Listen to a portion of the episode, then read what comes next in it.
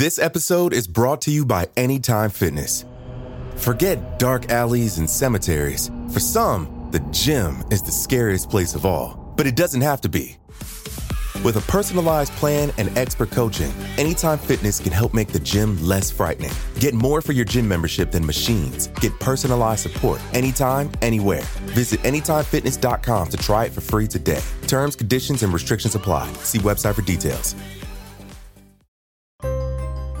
The new season of Famous Fates, titled Falls from Grace, is here. Every Wednesday, we feature two new episodes that focus on a different scandalous figure from history. Today, I'm back to share another episode. If you enjoy it, please head over to the Famous Fates feed and subscribe today. These episodes are all free and only available on Spotify.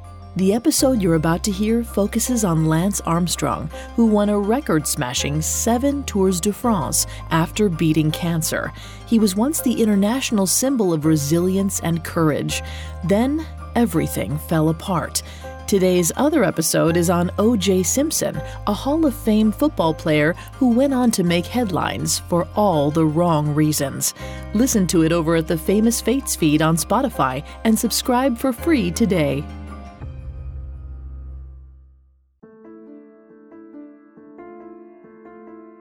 For as long as there's been bike racing, there's been cheating in bike racing.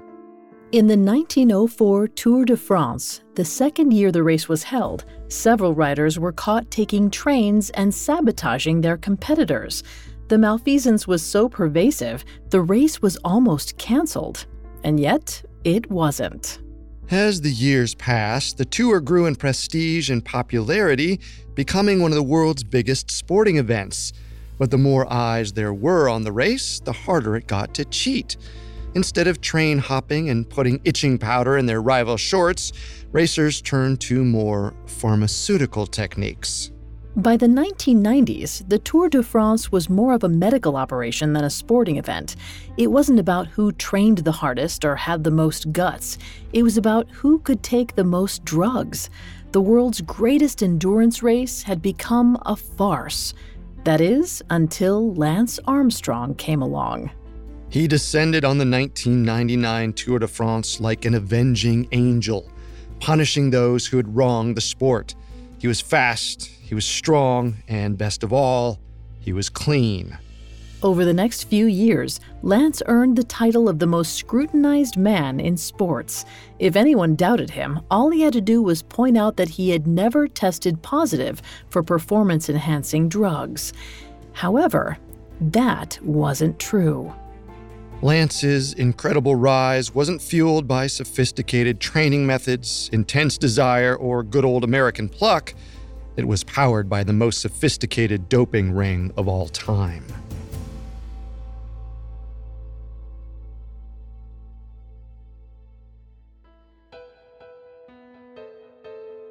Hi, I'm Vanessa Richardson. I'm Carter Roy. And this is season two of Famous Fates Falls from Grace. This season, we're examining once revered historical figures whose stories ended in less than savory ways. Every week, we're bringing you two episodes examining the lives of two fascinating people in the same industry. They were beloved for their incredible accomplishments until they were reviled for their sins. This week's topic is disgraced sports heroes. For our second episode, we're covering Lance Armstrong, who famously won the Tour de France seven consecutive times from 1999 to 2005. During that time, Lance was everywhere. Chances are you sported one of his iconic yellow Livestrong bracelets. And chances are you bought into the myth that Lance never took performance enhancing drugs. But it was just that a myth. And once it was exposed, it revealed the extraordinary and illegal measures Lance took to keep his image intact.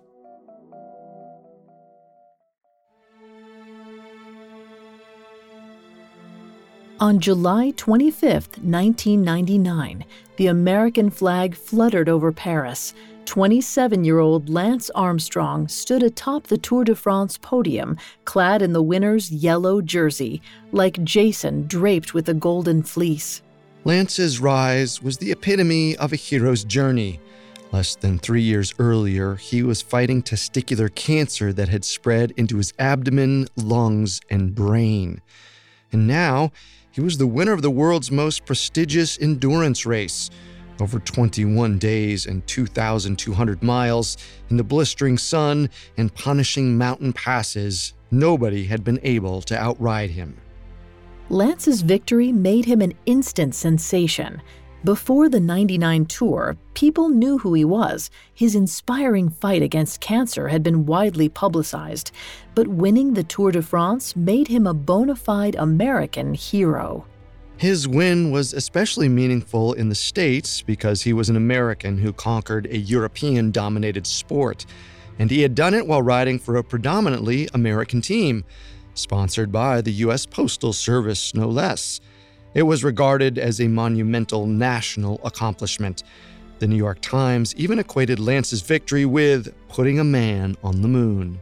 Sponsors were quick to capitalize on Lance's newfound stardom. By February 2000, 16 companies sponsored Lance to the tune of $7.5 million.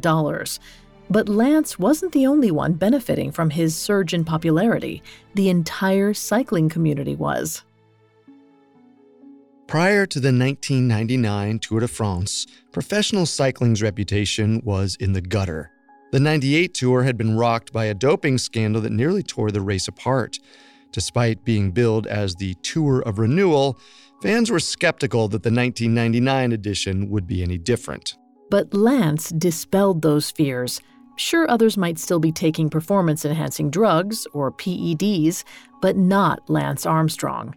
As he told the New York Times, he'd suffered through cancer. Nothing could make him put harmful drugs into his body again.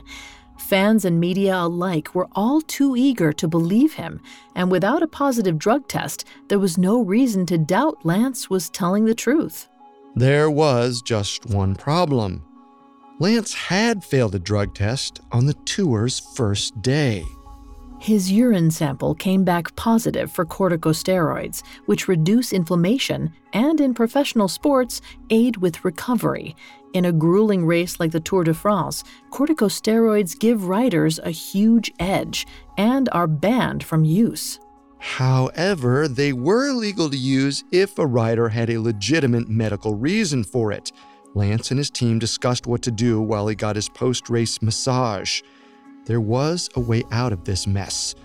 Ultimately, they whipped up a backdated prescription claiming he needed the drug to treat saddle sores. The International Cycling Union, or UCI, accepted the excuse without question. Cycling's governing body wouldn't let the Tour of Renewal be tarnished on the very first day, and the press was happy to cast a blind eye as well, for the most part. Sunday Times of London reporter David Walsh wasn't so sure that Lance was clean. To him, the integrity of the sport was all that mattered. Even if the truth was ugly, it needed to be exposed. And for those willing to see it, Lance's duplicity was in plain view. It wasn't just the shoddy excuse for the corticosteroid test. Lance's performances were simply too good for a clean racer.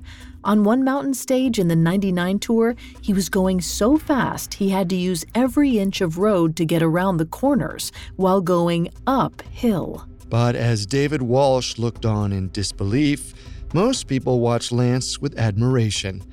To fans, he was an inspiring figure who demonstrated the power of drive and determination. And to sponsors and cycling officials, Lance's marketability made him a bike riding dollar sign. They were willing to do whatever it took to make sure the money kept flowing. After winning the 1999 Tour de France, the first order of business was to make sure Lance won it again in 2000. The 99 field had been relatively thin, but 2000 marked the return of the race's two previous winners before Lance, Marco Pantani and Jan Ullrich. This time, Lance had to beat the best. He also had to beat a newly developed test that detected a drug called EPO. Medically, EPO is used to boost the red blood cell count for cancer patients and people suffering from kidney disease.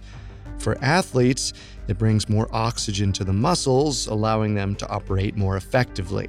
Previously, the only way to test for EPO was to measure an athlete's hematocrit levels, which is the ratio of red cells to blood volume.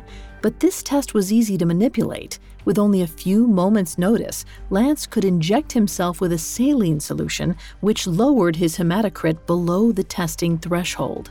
But this new EPO test wouldn't be beaten so easily. However, Lance had a secret weapon Dr. Michele Ferrari. The Italian sports doctor was a doping expert and a shadowy figure within professional cycling.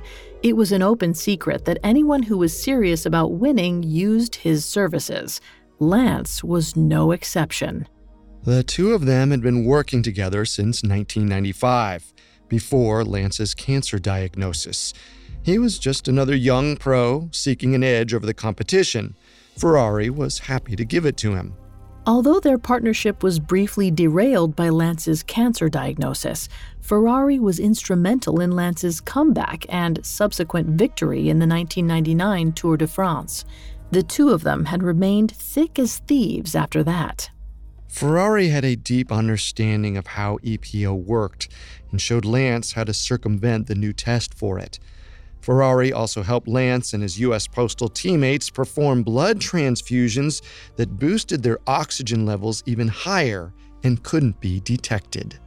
Powered by these sophisticated doping techniques, Lance steamrolled Marco Pantani and Jan Ullrich on his way to a second consecutive Tour de France victory. Even though they were former champions, they were no match for Lance's EPO fueled conquest. Lance's win confirmed that he was more than a flash in the pan. He was so dominant, it wasn't a question of whether he'd win the tour again, it was how many times. That is, if he was allowed to compete. By this point, other journalists were skeptical of Lance's clean record. During the 2000 Tour de France, a group of French investigative reporters videotaped the U.S. Postal Team doctors dumping trash bags full of syringes and empty cases of a drug called Actovegin. Similar to EPO, this compound can help the blood carry more oxygen to muscles, boost energy, and aid recovery. Although the UCI didn't specifically ban Actovegin, the French government classified it as a performance enhancing drug. Using PEDs was a criminal act in France. The prosecutor's office opened an investigation into Lance and his team. Even with the ongoing investigation, Lance's preparations for the 2001 Tour de France continued all the same. For his final tune up race before the main event, he entered the shorter, less challenging Tour of Switzerland. As with every event Lance took part in, he was drug tested. And this time, his sample showed traces of synthetic EPO. It was up to UCI President Hein Verbruggen to decide what to do. Although the test was technically positive, the drug levels were low enough for it to be declared borderline inconclusive. Complicating matters further, an investment banker named Thomas Weisel managed Verbruggen's financial portfolio, and Weisel just so happened to have a massive stake in Lance's U.S. postal team.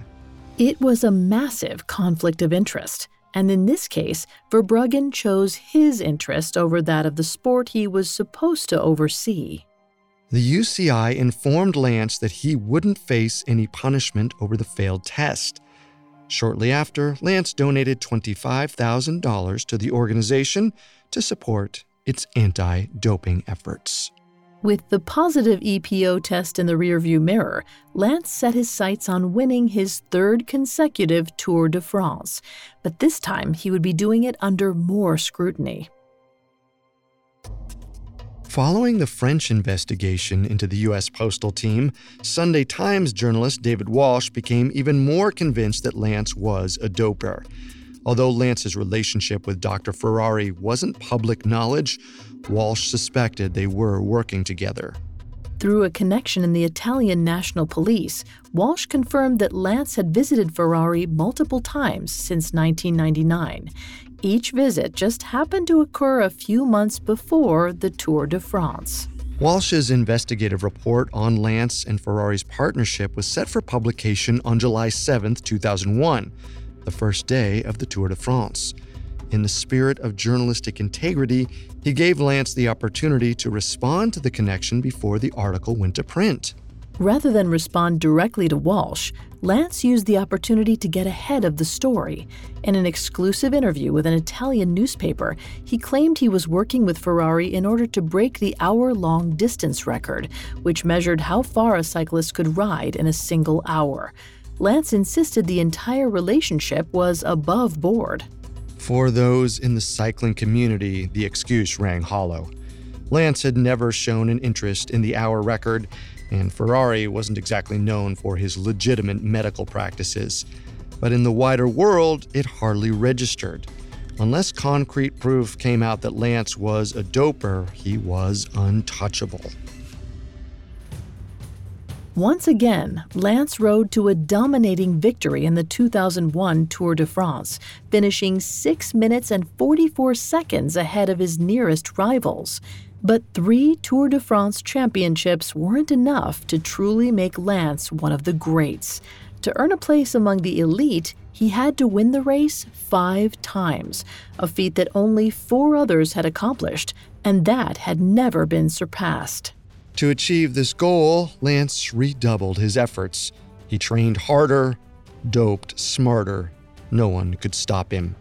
But David Walsh was determined to try, and after the 2001 tour, the journalist gained a new ally in his quest, one with first hand knowledge that Lance was a cheater. Coming up, Lance's world begins to unravel. This episode is brought to you by Anytime Fitness. Forget dark alleys and cemeteries. For some, the gym is the scariest place of all but it doesn't have to be. With a personalized plan and expert coaching, Anytime Fitness can help make the gym less frightening. Get more for your gym membership than machines. Get personalized support anytime, anywhere. Visit AnytimeFitness.com to try it for free today. Terms, conditions, and restrictions apply. See website for details. Now back to the story. After winning the 2001 Tour de France, 29 year old Lance Armstrong was on track to make history. Having won the race three consecutive times, he was only two away from equaling the all time record. But every year, winning the tour got more challenging. Not only was Lance a year older, but new rivals emerged. Old ones became more determined to beat him, in order to keep his legacy alive, Lance had to expand his arsenal. During the 2001 offseason, U.S. Postal added one of cycling's biggest up and comers, 26 year old Floyd Landis. While Lance was physically gifted, it seemed like Floyd Landis was created in a lab. His VO2 maximum, which measures how much oxygen a person can use during strenuous exercise, proved as much. The average person has a VO2 max numbering in the 50s. Floyd's VO2 max was in the 90s. In comparison, Lance was in the low 80s. In a sport like professional cycling that operated on razor thin margins, this was a huge disparity. By getting Floyd on his team, Lance eliminated a potential adversary. Instead, Floyd would essentially serve as Lance's bodyguard during the race. Along with the seven other riders on U.S. Postal's Tour de France team, Floyd's job was to protect Lance at all costs, shelter him from the wind, get him water bottles, even give him his bike if Lance got a flat tire. It wasn't a lot of fun, but it paid well, especially once Lance divided the 500,000 euro winner's bonus amongst the team. Lance recognized Floyd's potential for greatness and took him under his wing. Ahead of the 2002 Tour de France, the two of them trained together in the Swiss ski resort town of St. Moritz. Lance's doping consigliere, Dr. Michele Ferrari, was along for the ride. Meanwhile, Sunday Times journalist David Walsh was working on his crusade to expose Lance as a doper. After the 2001 tour, Walsh teamed up with Pierre Ballester, a French reporter who was equally suspicious of Lance. They agreed to write a book detailing their investigation, and Walsh started off with a promising lead. Around the same time he partnered with Pierre Ballester, Walsh connected with Betsy Andreu, the wife of one of Lance's former teammates. She and her husband Frankie went way back with Lance, all the way to his pre cancer days as an emerging pro. During Lance's cancer treatment, Betsy and Frankie were constant companions by his bedside. Along with a small group of friends, they kept Lance company while he recovered from cancer related surgery in Indianapolis. One day, a doctor came to Lance's room to get his medical history. The Andreus headed for the exit, but Lance said it was fine for them to stay. He admitted in front of them and a handful of others that he had used EPO, human growth hormone, testosterone, and other steroids. Betsy was dumbfounded. She had no idea how pervasive doping was in cycling. An honest person by nature, Betsy felt like withholding the truth equated to lying. She didn't want to help cover up Lance's deception. But she also knew that if she blew the whistle on cycling's doping problem, Frankie would probably get blacklisted. She held on to the secret for years, waiting for the right time to come forward. By August 2001, she was finally ready. Her story of Lance's hospital room confession was just the boost David Walsh needed. It wasn't a smoking gun per se, but it was a solid piece of corroborating evidence. Betsy was a reliable source. She had no motive to lie, and a compelling reason for waiting to reveal what she knew. If Walsh could find a few more people like her, his book might be enough to bring Lance down. While David Walsh chased down more leads, Lance was wrapping up his preparations for the 2002 Tour de France. About a month before the race, a huge weight was lifted from his shoulders when the French authorities closed the doping case they'd opened in 2000. They hadn't been able to produce any definitive proof that Lance's team had doped. With Floyd Landis protecting him, Lance steamrolled his way to a fourth consecutive victory. Following the race, Sports Illustrated chose him as its Sportsman of the Year. The Associated Press followed suit. He even visited President George W. Bush at the White House. But rumors about David Walsh's upcoming book ruined what should have been an inexorable march towards a fifth Tour de France victory. At some point in 2003, Lance found out that Walsh was talking to a former U.S. Postal Team masseuse named Emma O'Reilly. During the 1999 Tour de France, she had been treating Lance while he and his inner circle discussed what to do about his positive corticosteroid test. As he told her then, she knew enough to bring him down. And now she was spilling all his secrets to David Walsh. In addition to her duties as team masseuse, O'Reilly was tasked with delivering drugs to riders. She had even covered up a needle mark on Lance's arm before a pre race medical on the first day of the 99 tour.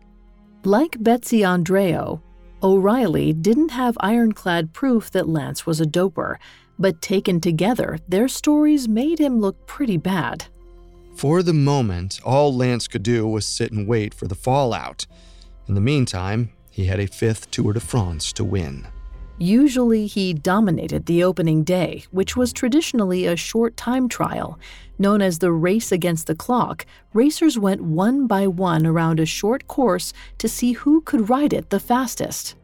Right out of the gate, it was clear something was off with Lance. He finished in 7 minutes 33 seconds, 7 seconds slower than the fastest time. On such a short course, that was a massive gap. But Lance hadn't gotten to this point on drugs alone. He was a fighter, and over the next three weeks, he battled tooth and nail. In the end, he came out on top. His legacy was secure. Lance was the fifth five time Tour de France winner and the second to do it consecutively. However, he wasn't content to share the mountaintop with anyone else. He wanted it all to himself. At 31 years old, he was still in his prime, and with strong riders like Floyd Landis by his side, the sky was the limit. After winning his fifth tour, Lance Mania was at its height. In late 2003, he started dating pop star Sheryl Crow. In the spring of 2004, he released his Livestrong bracelets. Sales of the rubber yellow bands went directly to his cancer foundation. In just a few months, over 12 million of them were sold. But even as Lance enjoyed his ever growing celebrity, he remained focused on his goal of taking home a sixth consecutive Tour de France. However, David Walsh and his partner, Pierre Ballester, were about to make that task much harder. Only a month before the 2004 Tour de France, a French publisher released Walsh and Ballester's book. Titled LA Confidentiel, it contained all the damning details and doping allegations from people like Betsy Andreu, Emma O'Reilly, and others. Just like he did in the Tour de France every year, Lance went on the offensive. He smeared Andreu and O'Reilly in the press, calling their credibility into question. He framed them both as petty, vindictive women. He even insinuated that O'Reilly had been fired from the U.S. Postal Team for having inappropriate relationships with the riders. They were powerless to fight back. Lance had an army of lawyers at his beck and call, deploying gag orders and lawsuits at every turn. Andreu, O'Reilly, and the others could only sit and watch as Lance spun the narrative in his favor and ruined their lives in the process.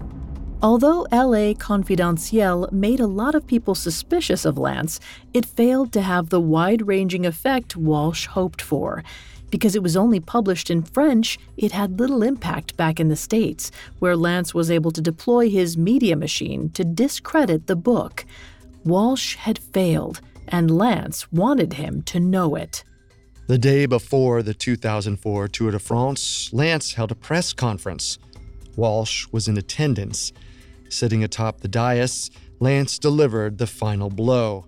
Speaking about the book, Lance said, I think extraordinary accusations must be followed up with extraordinary proof, and Mr. Walsh and Mr. Ballester have not come up with extraordinary proof. It was the perfect soundbite that fell back on Lance's tried and true argument. He had never tested positive for performance enhancing drugs. And unless he did, the public was happy to keep having the wool pulled over their eyes. With Walsh out of the way, Lance was free to focus his energy on winning an unprecedented sixth Tour de France. Unlike his close call in 03, his 2004 performance was vintage Lance. But although there wasn't any drama in the overall standings, there was plenty of drama on the road. By the race's 17th day, Lance was so far ahead he didn't need to worry about gaining time on any of his rivals. So when they crested that day's final climb with about 10 miles remaining, he told his trusted lieutenant, Floyd Landis, to go for the win. Floyd was far down in the overall standings, so even if he came in first that day, it wouldn't jeopardize Lance's placement. Before joining U.S. Postal, Floyd was one of the world's top mountain bikers. He was one of the best bike handlers in the business and shot down the steep incline like a rocket. But for all his prowess, Floyd didn't have the power to ride to the finish line alone. He had expended too much energy protecting Lance throughout the day. Thanks to him, Lance still had plenty of strength left. In the end, he won the day's race. Floyd finished in fifth, 13 seconds behind. One week later, Lance stood atop the winner's podium in Paris. With a sixth consecutive Tour de France under his belt, he was all alone in the record books. He had accomplished something nobody else had done in the Tour de France's 101 year history. That night's victory party was suitably jubilant. But Floyd Landis wasn't in a celebratory mood. He resented having to sacrifice everything in order to support Lance. In fact, before the race, Dr. Ferrari told Floyd he was strong enough to win the tour, even stronger than Lance. Ferrari wasn't alone in his conclusions. Floyd had other teams vying for his services. Following the 2004 Tour de France, he announced he was signing with the Switzerland based Phonak team. The next time he and Lance lined up for a race, they'd be rivals. Lance didn't take the news well, and the first time he faced off against Floyd, he decided to send a message to his former protege. The April 2005 Tour of Georgia was an important tune up race for that year's Tour de France. Instead of going for the overall win, Lance was protecting up and coming American Tom Danielson, something he had never done for Floyd. Going into the week long race's second to last day, Floyd held a one minute lead over Danielson in the overall standings. With Lance keeping him safe, Danielson had the energy to beat Floyd on the day's final climb. He moved into first place only a handful of seconds ahead of Floyd. After the race, Lance told reporters that he had sacrificed himself for Danielson because Danielson was loyal. But they had only been teammates for a few months, hardly long enough for Lance to have that strong of an impression. In reality, he was taking a shot at Floyd. Floyd wasn't able to respond in kind. Despite his better underlying numbers, his team couldn't stack up to Lance's. Floyd finished the 2005 Tour de France in ninth place, 12 minutes and 44 seconds behind Lance. With an astounding seven consecutive Tour de France titles to his name, Lance held a record that might never be broken. It was akin to an NFL team winning the Super Bowl seven times in a row. But at 33 years old, he wasn't as fast as he used to be. No amount of EPO could defeat Father Time so he decided to go out on top. His final victory ceremony was so momentous, the race officials let him do something no Tour de France winner had ever been allowed to do give a speech. But even in a farewell address, Lance couldn't resist going on the offensive. Practically speaking directly to his nemesis, David Walsh, he said, The last thing I'll say to the cynics and the skeptics I'm sorry for you. I'm sorry you can't dream big. I'm sorry you don't believe in miracles. Except Lance's victories weren't a miracle. They were the result of a sophisticated doping program, and someone was about to prove it. Coming up, Lance's empire crumbles. Now back to the story. After winning the Tour de France a record seven times in a row, Lance Armstrong rode off into the sunset. He was looking forward to a lifetime of rest and relaxation, but just a few days into his retirement, his past came back to haunt him. About a week after the 2005 Tour de France, a French reporter named Damien Ressiot asked Lance if he had ever needed something called a therapeutic use exemption to use banned substances. For instance, athletes with asthma are allowed to use some products that are banned for others. As always, Lance denied ever taking PEDs for any reason. To prove it, he allowed Ressiot to look over his records at the UCI headquarters. But Ressiot didn't actually care about therapeutic use exceptions. He just needed an excuse to get Lance's rider number, which was used in drug tests to keep riders anonymous. A few months earlier, a French lab had used the latest EPO test to see how many riders had cheated before the test had been developed. 50 samples from the 1999 Tour de France were preserved well enough to be tested. 12 came back positive, and half were from the same rider. One of the lab workers tipped off Ressiot, who suspected the six samples belonged to Lance. But the only way to be sure was to cross reference his rider number. And so Ressiot made up the bogus story about investigating therapeutic use exemptions to get access to the UCI's database. Sure enough, Lance's rider number corresponded to the six positive tests from 1999. But even in the face of a positive test, Lance refused to break. He framed Ressiot's story as a witch hunt. The French couldn't stand that an American was the all time record holder for their national race, and so they added EPO to his old samples to fake a positive result. By and large, the American press accepted Lance's version of events as gospel. For example, Gil LeBreton of the Fort Worth Star Telegram wrote, It doesn't take a French poodle to sniff out the reasons why the laboratory leaked the results. Knowing what we do now about Lance's pervasive PED use, it's almost mind boggling that people bought this charade. But it's important to remember why people were so willing to believe in Lance. As he put it, if he tested positive, he would lose the faith of all the cancer survivors around the world.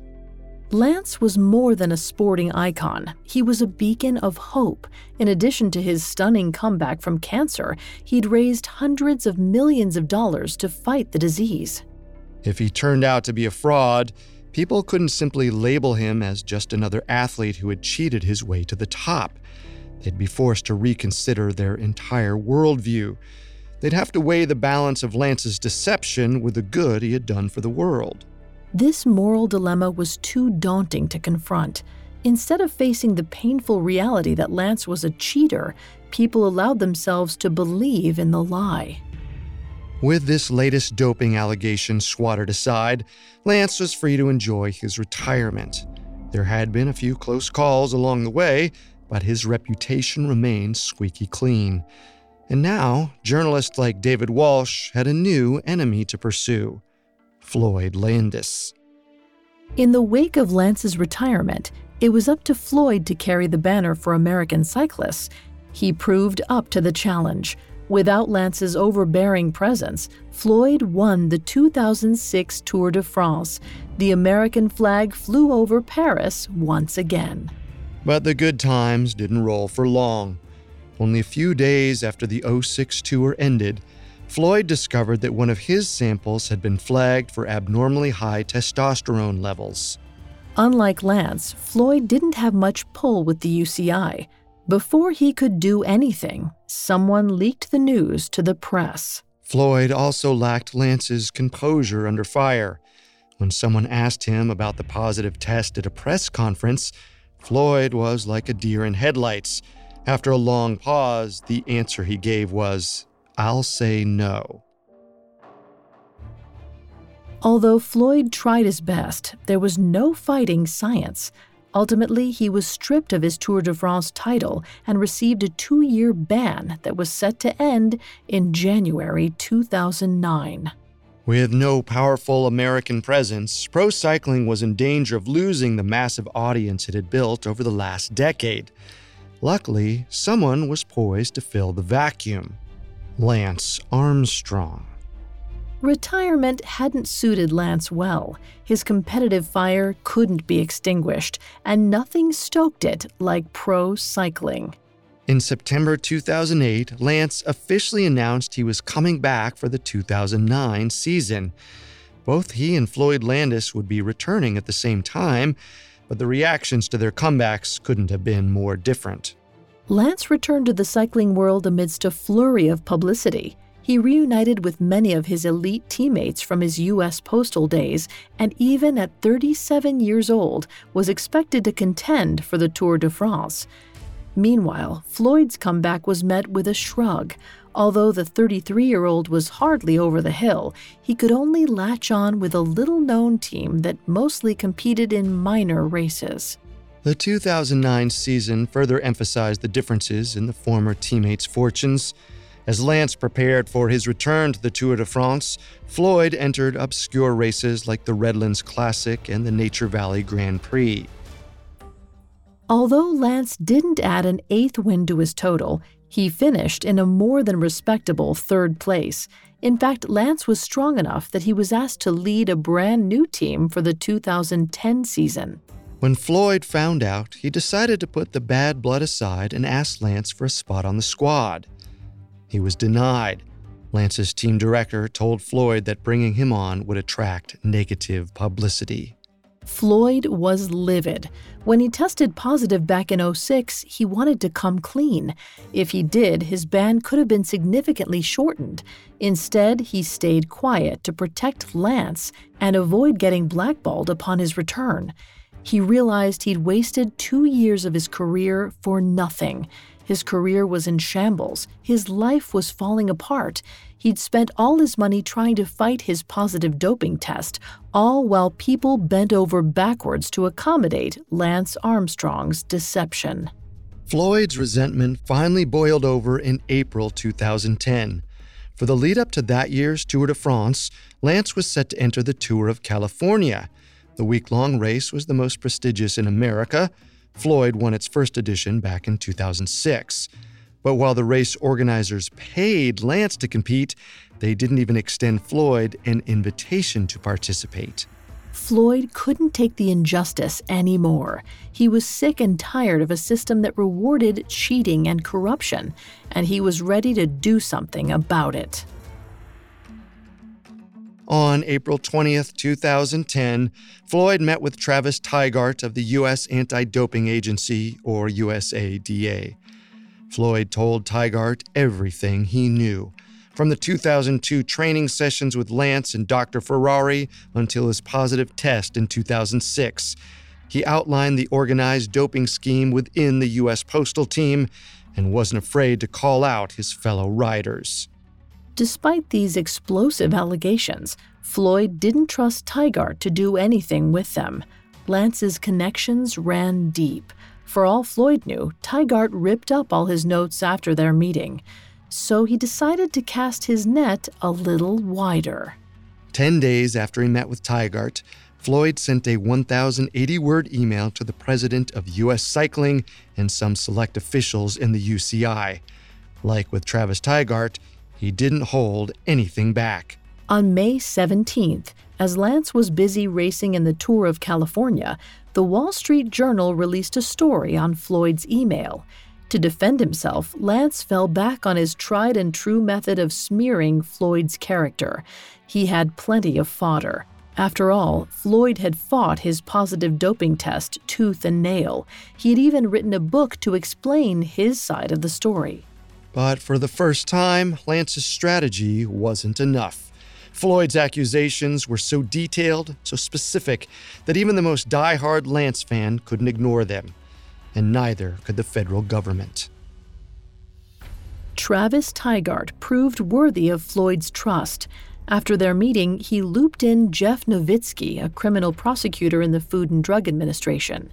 On May 21st, the Wall Street Journal announced that Novitzky was leading a federal investigation into Floyd's allegations. For once, Lance was going up against an opponent he couldn't outlawyer. People he had kept quiet in the past came out of the woodwork in the face of grand jury subpoenas. This time, the accusations weren't coming from hospital room hearsay or massage table conspiracies. They were from his fiercely loyal teammates and closest confidants. Lance also learned what it was like to feel the pressure of an avalanche of lawsuits. On June 10th, less than a month before the 2010 Tour de France, Floyd Landis launched a federal whistleblower case against Lance for defrauding the American government. There was specific language in the U.S. Postal Service contract with Lance's team prohibiting PED use. As one of the ringleaders behind the doping scheme, Lance could be partially liable for up to $100 million if the lawsuit was successful. A dark cloud swirled over Lance throughout the Tour de France, where he finished a dismal 22nd, over 39 minutes behind the winner. Maybe the pressure was too much for him to handle. Maybe he wasn't able to undergo his usual doping regimen with so much attention on him. Maybe Father Time simply caught up to him. But either way, Lance Armstrong's cycling career was over for good. In early 2011, Lance quietly announced his second retirement, and yet the investigations into him continued all the same. Ultimately, the U.S. Attorney's Office decided not to bring any formal charges against Lance, but Travis Tygart and the USADA did. On October 10, 2012, USADA released the mountain of evidence it had collected against Lance. In addition to sworn affidavits from over two dozen teammates and associates that Lance had doped, USADA publicly released thousands of documents, emails, and receipts, including over $1 million in payments to doping expert Dr. Michele Ferrari. In the wake of what USADA called its reasoned decision, the UCI stripped all of Lance's race results from 1998 onward. His seven consecutive Tour de France victories were invalidated, thereby removing him from the record books. Lance's sponsors also abandoned him in droves. Nike was the first to drop him, followed by Anheuser-Busch, Nissan, Radio Shack, and Trek Bicycles, just to name a few. He lost $75 million of endorsement money in a single day.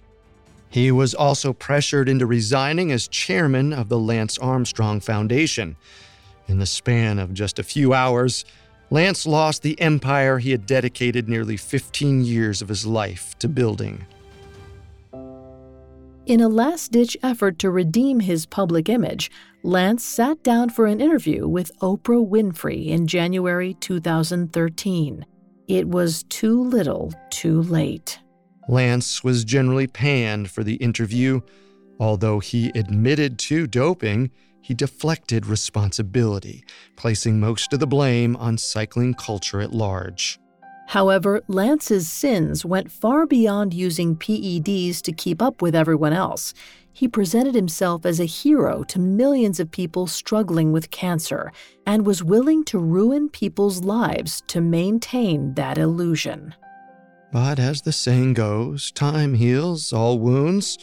Although Lance's Tour de France titles will never be restored, as of this recording, he has regained a place in the cycling community he hosts a popular podcast which averaged 80,000 listeners a day during the 2017 tour and was expected to generate up to $1 million in revenue during the 2018 edition. He also provided live commentary for the race in 2019. And although Lance did face financial penalties for his extensive doping, he settled Floyd Landis's whistleblower suit for $5 million, far from the potential 100 million in damages he faced. As of this recording, his net worth is still about $50 million. But while Lance's image may have recovered from his doping scandal, he left a permanent scar on the sports landscape. Now, when an athlete delivers an otherworldly performance on the world's biggest stage, it's hard to watch it in breathless wonder. Instead, we have to ask ourselves was what I just saw real? And because of Lance Armstrong's history of lies and deceit, it may be impossible to ever answer that question again.